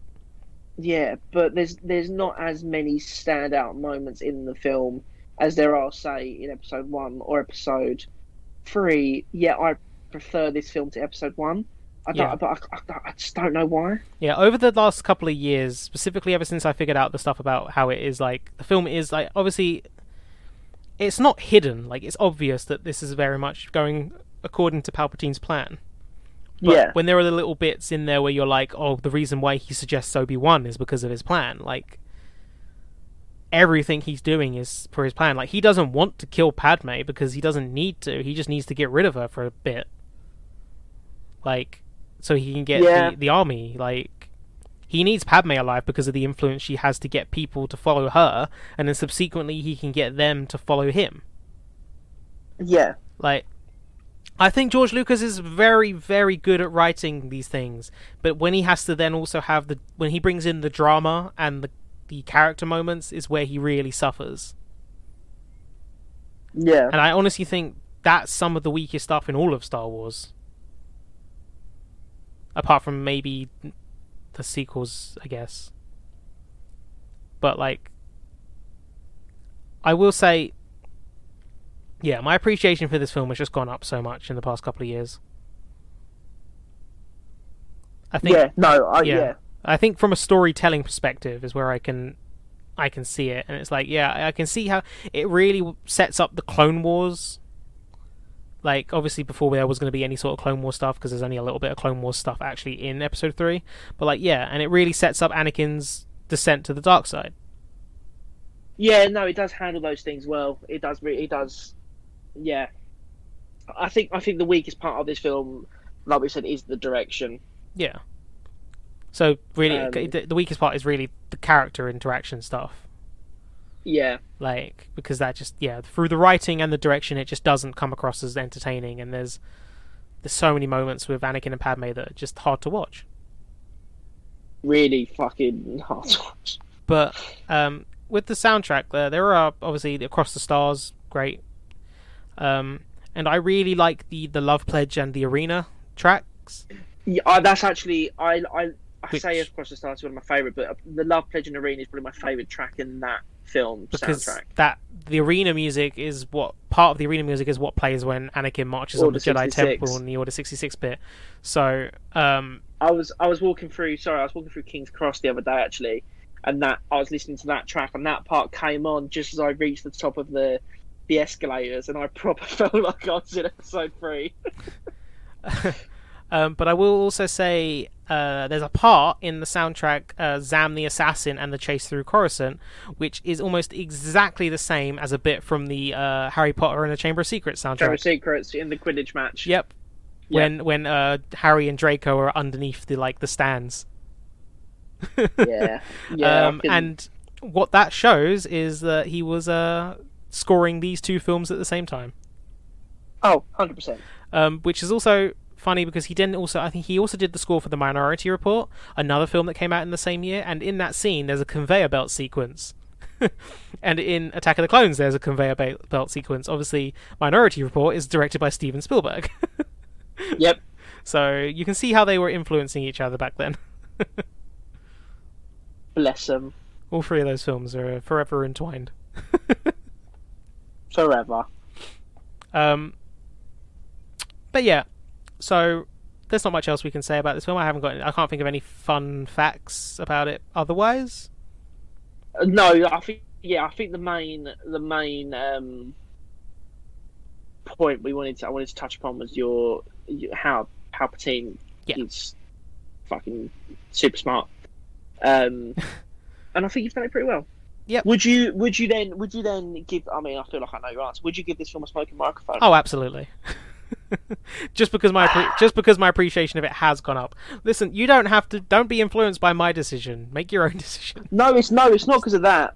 Because the reason I wouldn't, right, is is something we've not really touched on. Is because this was the film where he went fully CG. He, you know, there was no, not really any model sets. Yeah, It was all blue screen and green screen, and you can you can really tell. Oh no, yeah, this. absolutely. With There's like so much, Dexter and, and and the and characters as well. Yeah, obviously with Dexter and stuff like. Yeah, no, it's so it- heavily CGI. It is.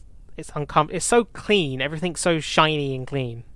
it's uncomfortable to watch at points, but then it does help build the story. I do, and again, I, I can't explain why, but I loved this film more than The Phantom Menace growing up. Like I truly, this is probably until well before Revenge of the Sith came out. This was the one I rewatched all the time.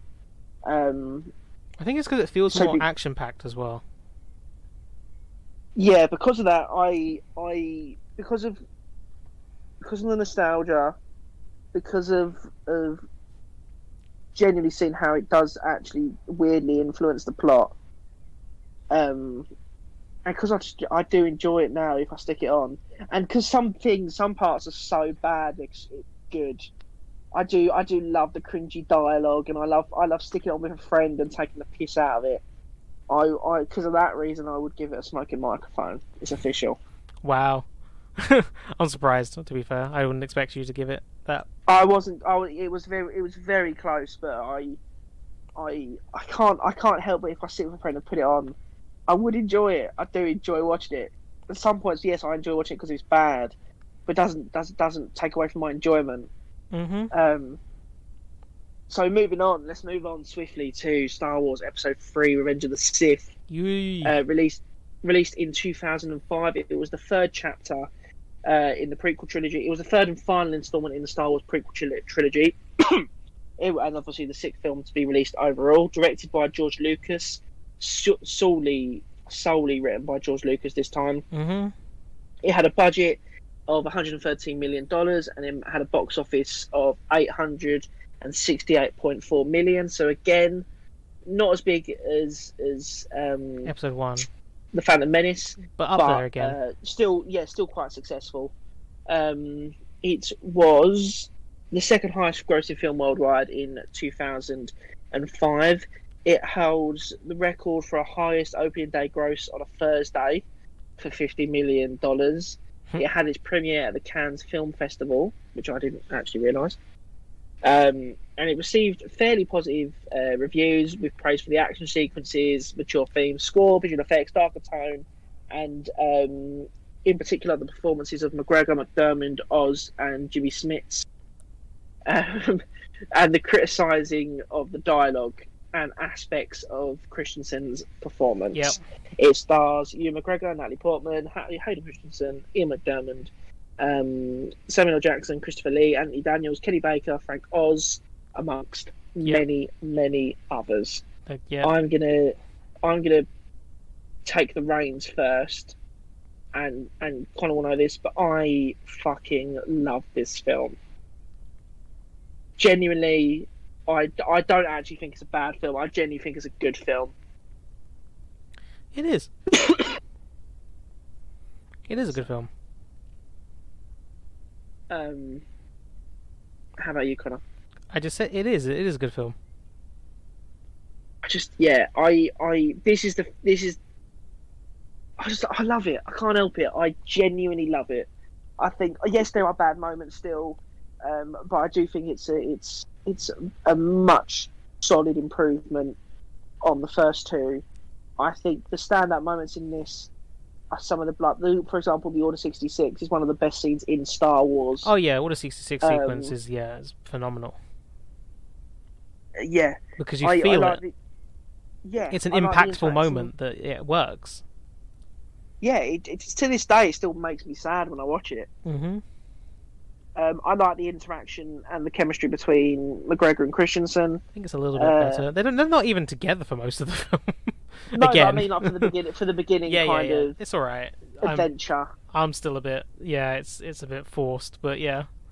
And I think I think Ewan McGregor is is tr- genuinely truly shines in this film. I think he's the strongest performer in this. And I quite like Hayden Christensen as well. I do think Hayden Christensen is good in this film. Yeah, Um, they're, they're Yeah. all right. Yeah. Um, I love that the film does start the way it starts. Like it's the two ships just like flying, you know, side by side, and then they just go down past this uh, one the I guess star destroyer, whatever you want to call it. Um, yeah, and then there's just this intense space battle going on. Yeah, Like it's it's insane. that is quite a nice a nice opening shot as well. and I like it's the it's the sh- like you know obviously when it pans down from space and it's the shot of like the the star destroyer flying over um or public cruiser whatever you want to call it flying over Coruscant and that that- there's that just that drum those drums Yes, like yes, yes, I yes, love yes. that like that's not even in the soundtrack the soundtrack just goes straight into it after the opening crawl theme um but yeah that's that's brilliant. I love it the building of that moment. Um and then it isn't really a space battle as much as it's just these two ships just flying past everything. Just trying to get to where they need to go. As yeah soon like, as we get the the buzz droid stuff which is a bit yeah. But have you noticed the shields are still up? yeah. It's it's yeah. Yeah. I don't know. I it's a good film. I do sometimes get a bit bored watching this one because there is a lot in the middle where nothing is happening Yeah, again, I think we like with all the prequels, the strongest act is the is is the final act. oh yeah Um, and that's the case with all the prequels, I think. i like the uh, general grievous stuff like uh, obi-wan versus general grievous stuff I the like- infamous "Hello there." yep well it's not even the first hello there the first hello there is in episode 4 True. he says it when he sees r2d2 he's like hello there Hello there. But um, but yeah, yeah, I do. I, I do think this. Yeah, I do think the stand-up moments in this really do stand out. Again, like the Order sixty six um, sequence, hmm um, and the, the the the Battle of Mustafar. Yeah. And that you know, I I think I don't mind the Yoda and Palpatine battle. It's fine, but for me, it's all about the Obi Wan and Anakin Oh, yeah, battle. no. And I understand. I, I understand. It, it, it does feel more like a dance and choreography. You, you can tell, you can see the choreography in it. And I Yes. do get that. it is very heavily choreographed, and you know this It's- because like they they practiced it for for weeks and stuff like that. Like, and you know there is bits that are silly you know when they uh, you know there is bits where they're just fucking twirling the lightsabers next to each other and they're not even hitting each other they're just twirling them yeah, I But- love that. I love that. That's ridiculous. I, i love i love that battle because of it it does feel like a culmination you know it does feel like it's been built up Aside And- from aside from both battles between Luke and Vader in Episode five and six, it's the most. It's the one. It's the battle with one of the some of the most emotional weight in Star Wars. i'd yeah i'd yeah it, it i fully go through the emotions in it Yeah, like you you know Um, you watch this as like it is you know these two people that like I guess it's it's harder to see it when you watch just the prequels, but then if you watch things like the Clone Wars as well, and it it does add to a lot of the moments in this film.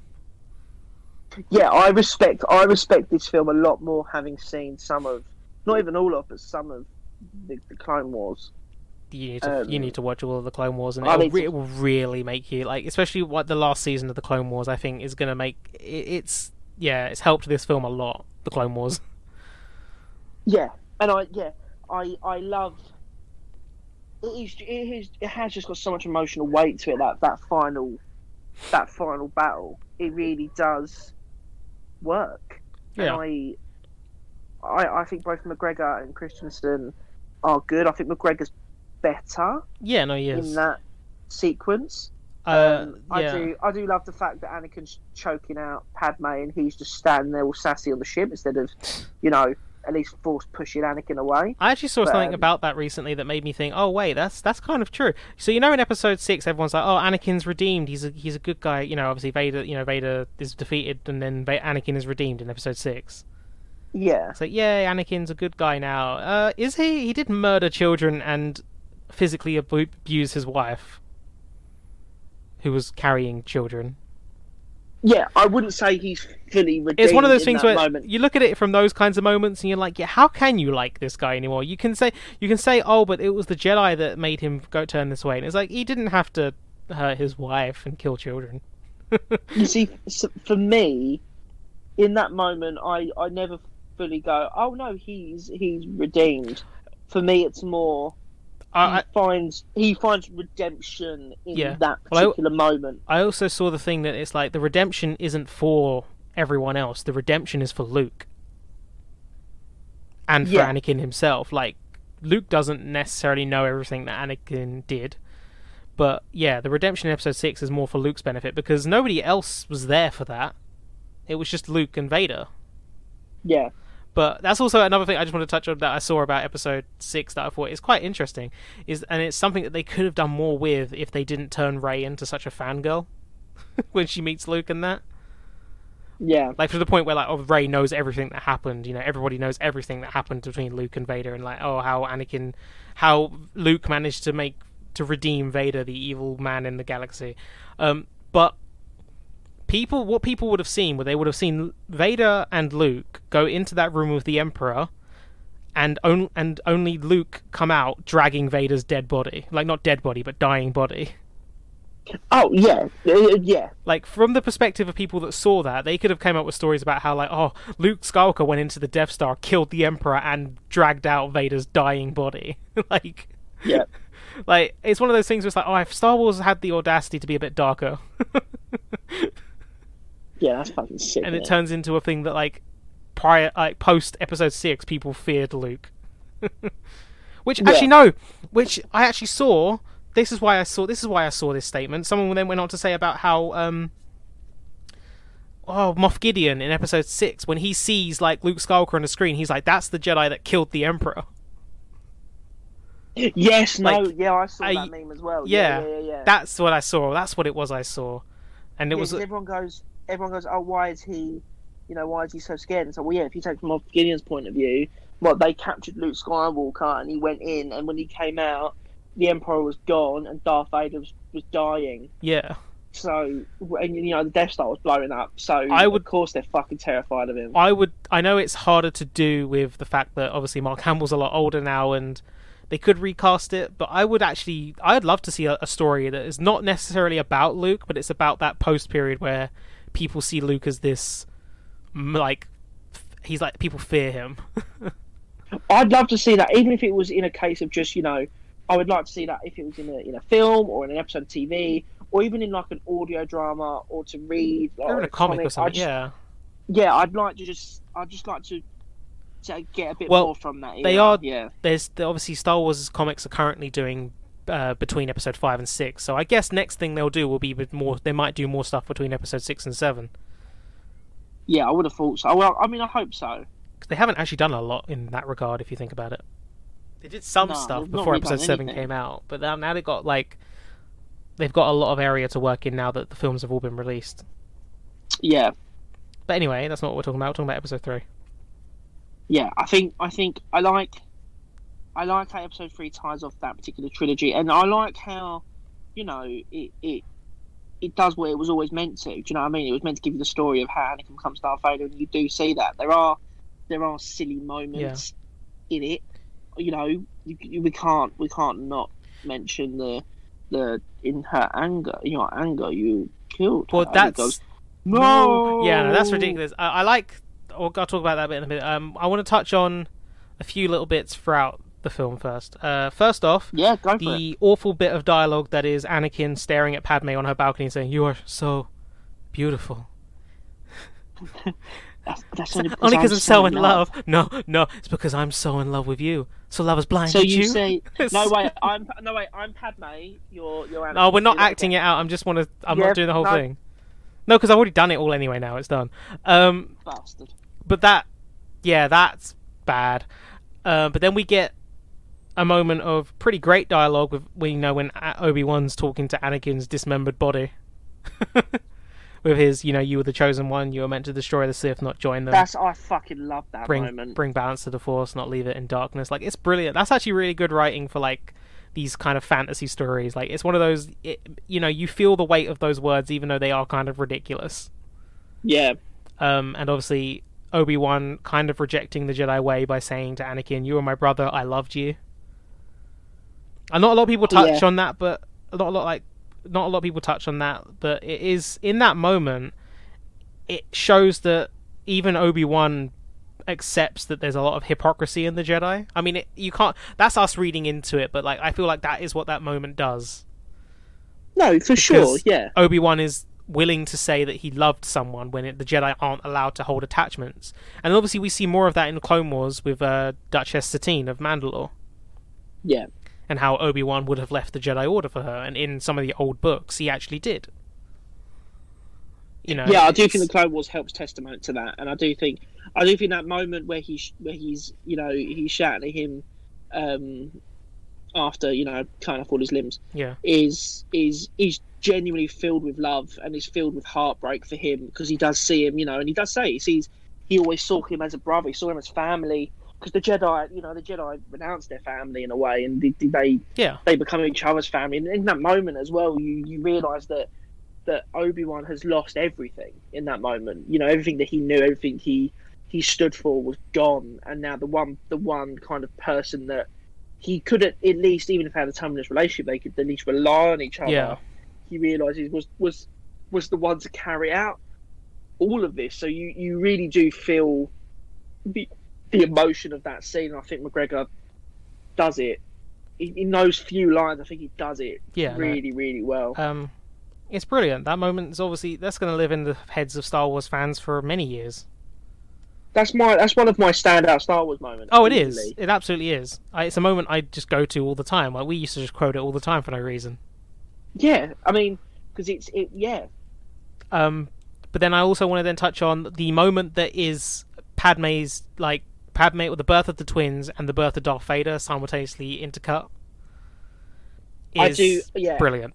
Like it's yeah, I love that. Yeah, I know there's also the bits and pieces for like there's some bits in there that's like oh, I can't remember what it is, but there's something that's like shaped like the rebel symbol in Padme's side, and like if you look at the Vader's bit from above, it's like shaped like the Imperial symbol. yeah. Um, I can't remember specifically what things are like that though. Rebel.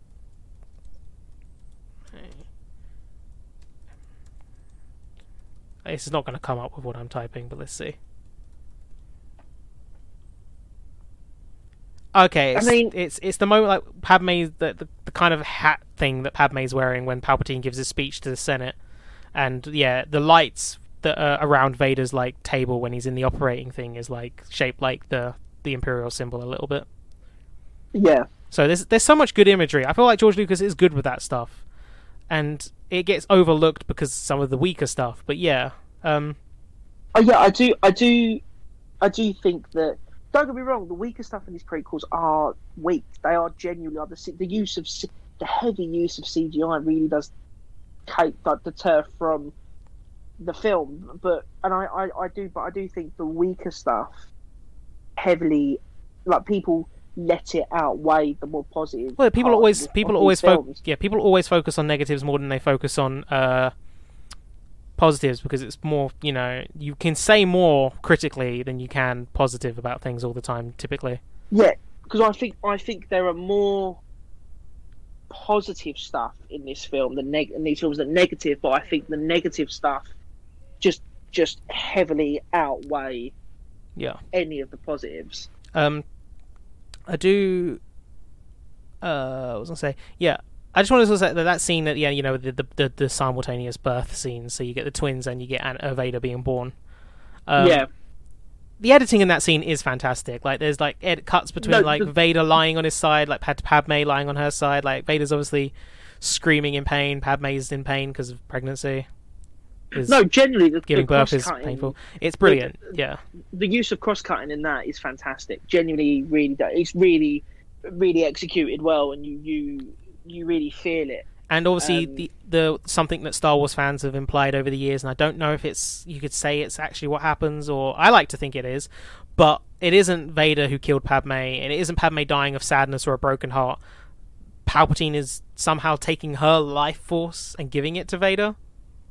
Yeah, I've I've always heard that. I like that liked- theory. I, I do find it a bit convoluted, but I like that theory. I like that theory more than she died of a broken heart. Yeah, no, that's ridiculous. Yeah, the I I like to think of that theory a little more. And have you have you ever seen? I mean, I'm sure you have. Have you ever seen the kind of the stuff that goes around when as the as the helmet goes on to him, he he whispers out for someone. I can't remember who he whispers out for now. It's either Padme or Obi Wan. I mm, I've not seen that, and I don't see that in the scene either. Really, No, but I like I like to think. I think that, his um, face, he looks like he's making a lot of weird facial expressions, but that's because of the mask he's wearing, most likely. but also he has just been you know set alight, so Yeah, He's gonna make that's some facial intense. impression, That's expressions. intense. That film, that like fucking, yeah, it's really good. Um, I also, I actually really like the sequence when, uh, you know, the birth of the Empire scene as well, when Palpatine's giving his speech And this is how liberty dies. with thunderous applause. thunderous applause. Yeah, I like that. The Republic will be reorganized into the first galactic empire. Ah! it's fucking brilliant. uh, I know, I know. Some people do criticize Ian McDiarmid, but he's so good. The one, that the one I, I do think some of his performance is a little cringy. oh no, but, it is, but it's brilliant. But what I will say is, he's having the fucking best time, The and gen- you can tell. the Jedi are taking over. No, No, no, don't kill me. no, no, don't kill me, please. Fucking love this film so much. Uh, I also, that's so good as well. When like, even in that moment, that's Mace Windu being like, "I'm rejecting the way of the Jedi right now because this fucker needs to die." Yeah, Like, and- yeah.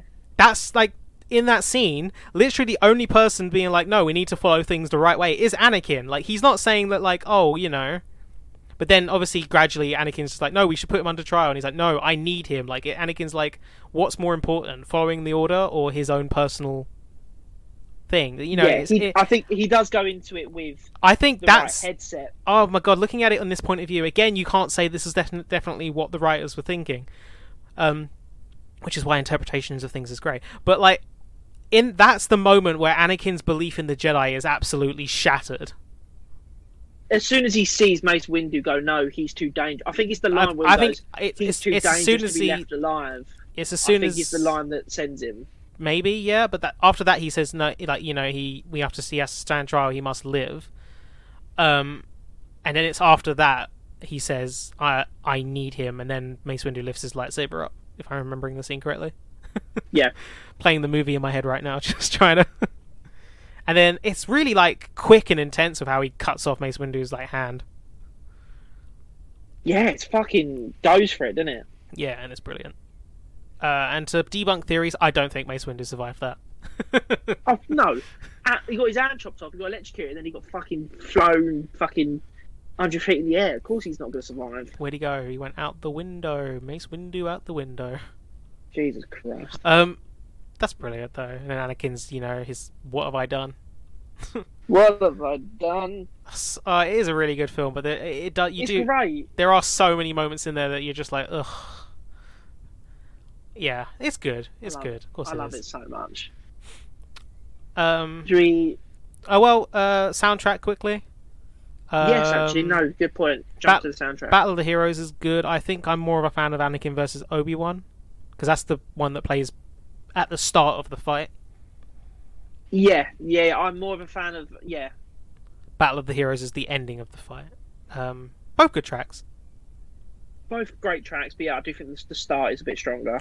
Also, sorry, another under maybe not underappreciated because I have seen a lot of people talk about this moment, but one of like the most understated moments in the film, Padme and Anakin looking across Coruscant in nothing but silence, just the music.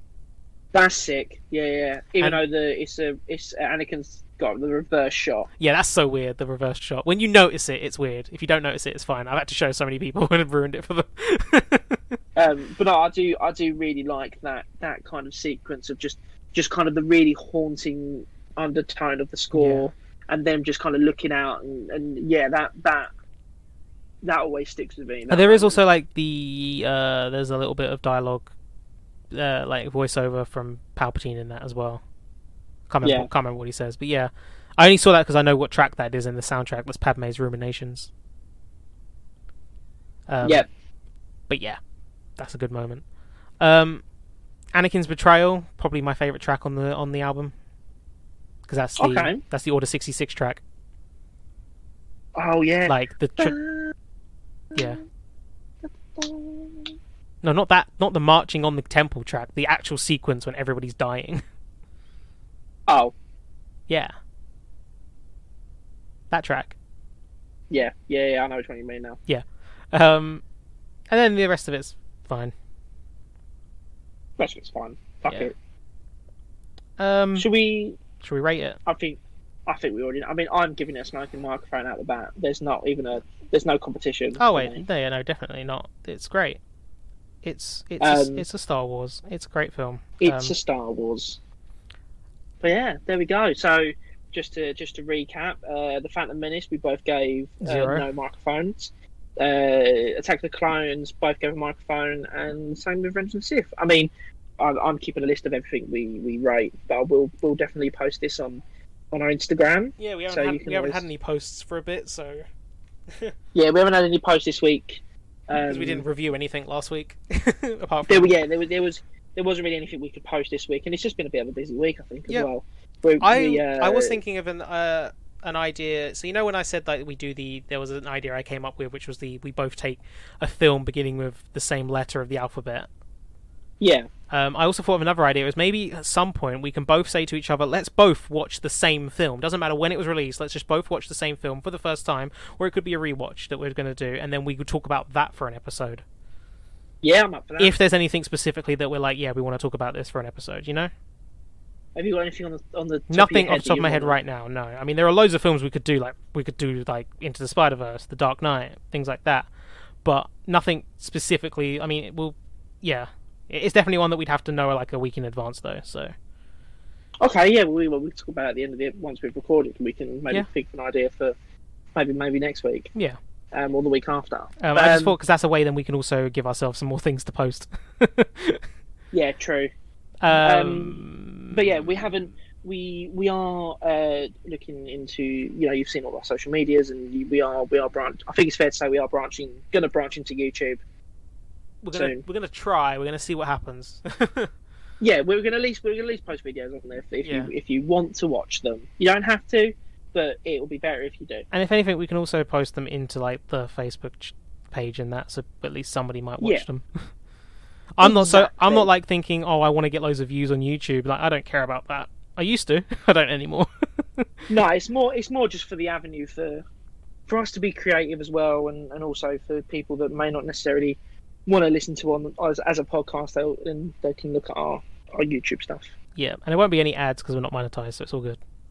No, exactly. um, but no, we will come back to the Star Wars uh, franchise. We'll go, we'll do the spin-offs next, and then it'll be the originals and then the sequels.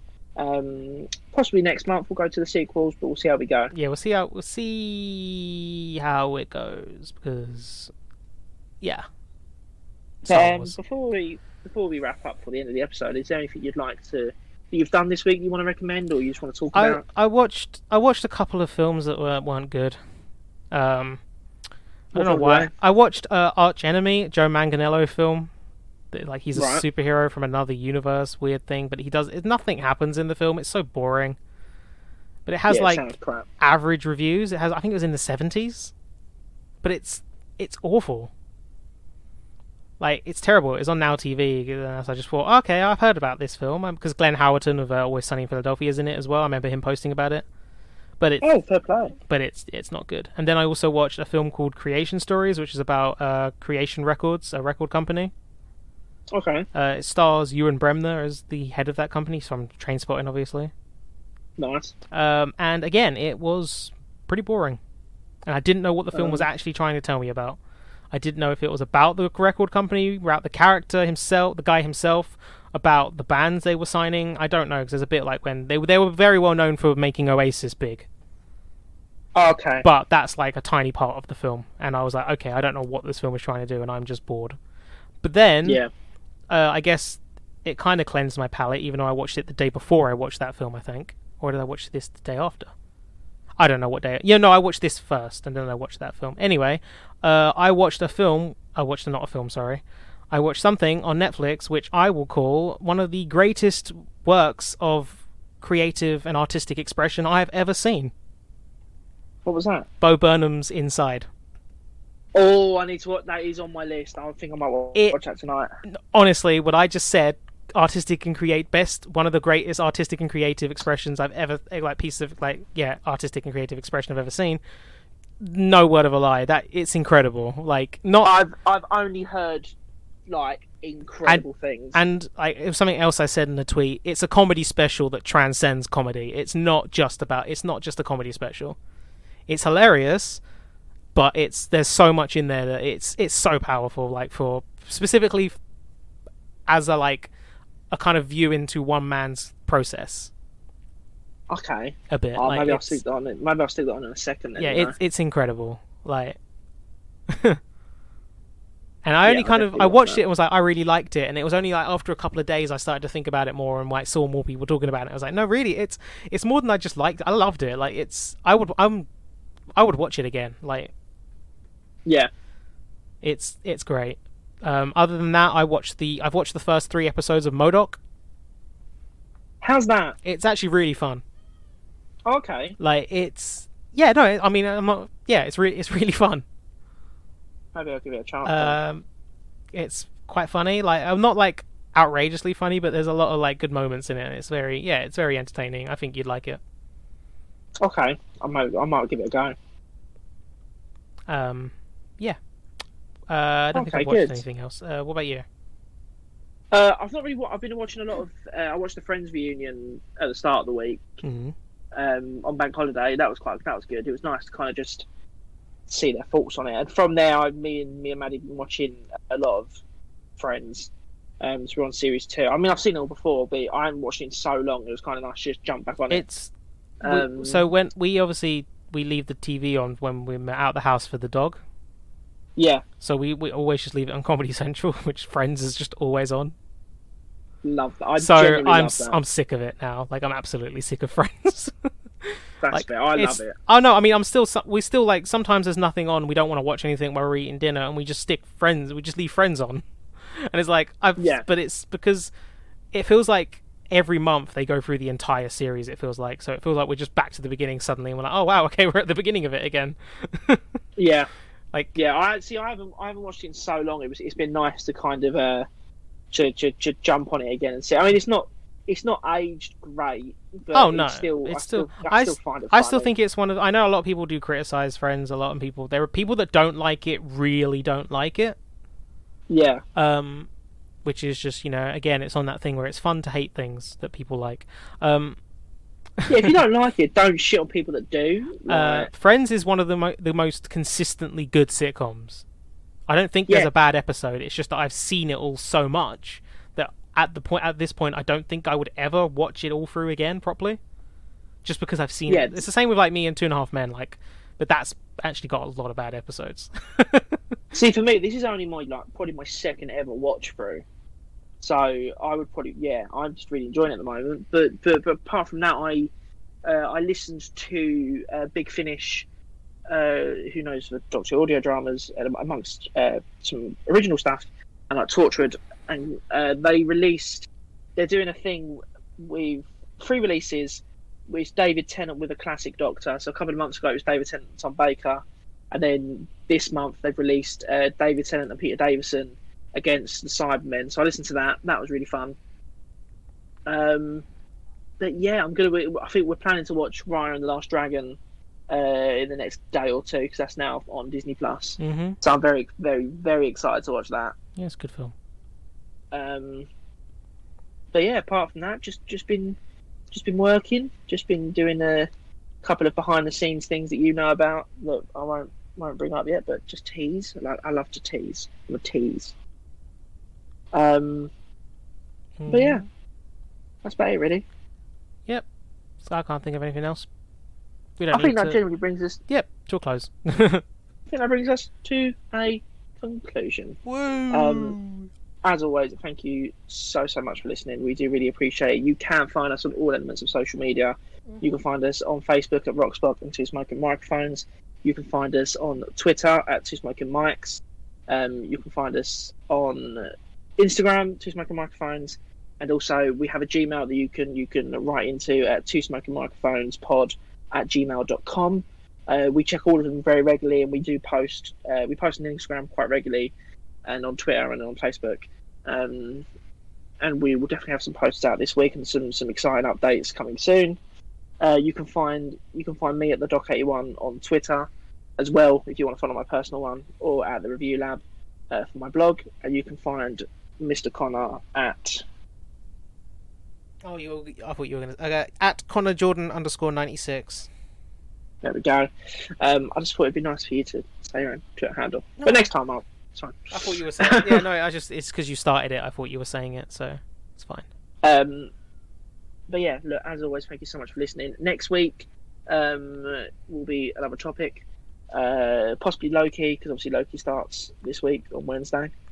Um, It does. and if you if you if you feel like it, wish me a happy birthday. Uh, I will also say definitively we won't be doing the recaps. I don't think properly. We'll do them on the. I think we'll do them on the normal episodes. Yeah, I, Because I I- going to suggest that we do Loki as a normal episode yeah. next week. Well, no, I mean like not. I mean, and also week to week we can just talk about the episodes as they're released, uh, or maybe Exactly. not, or maybe just leave it till the end of the series. It is only six episodes after all, but it's mainly because we, we we both work Fridays. Yeah, yeah, yeah. yeah. We're um, yeah, we're trying to find. I know uh, we might run into a little bit of difficulty. Wait, we could in the next week or we so. could record it on Wednesday evenings now. You work Wednesdays. Well, no, that's the thing. I'm, I'm, I am Oh, you're actually off off, this this week. we could actually I'm then do a recap, unless you, oh, if you're not available, it's fine. well, no, I'm not available next Saturday. Is what I was going to say. oh, so. We'll, um, well, we'll we'll figure things out. fuck it.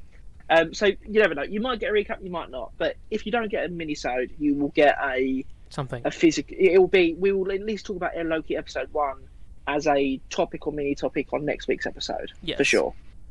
Um, so look forward to that. Yay! Um, but no, as always, thank you so much. Stay safe. Um, keep spreading love, everyone. Keep sp- keep spreading love. Keep spreading the love and not the coronavirus. Keep spreading the love and not the coronavirus. Um, but yeah, thank you for listening to the Two Smoking Microphones podcast. We better we better take these microphones and not make them on fire.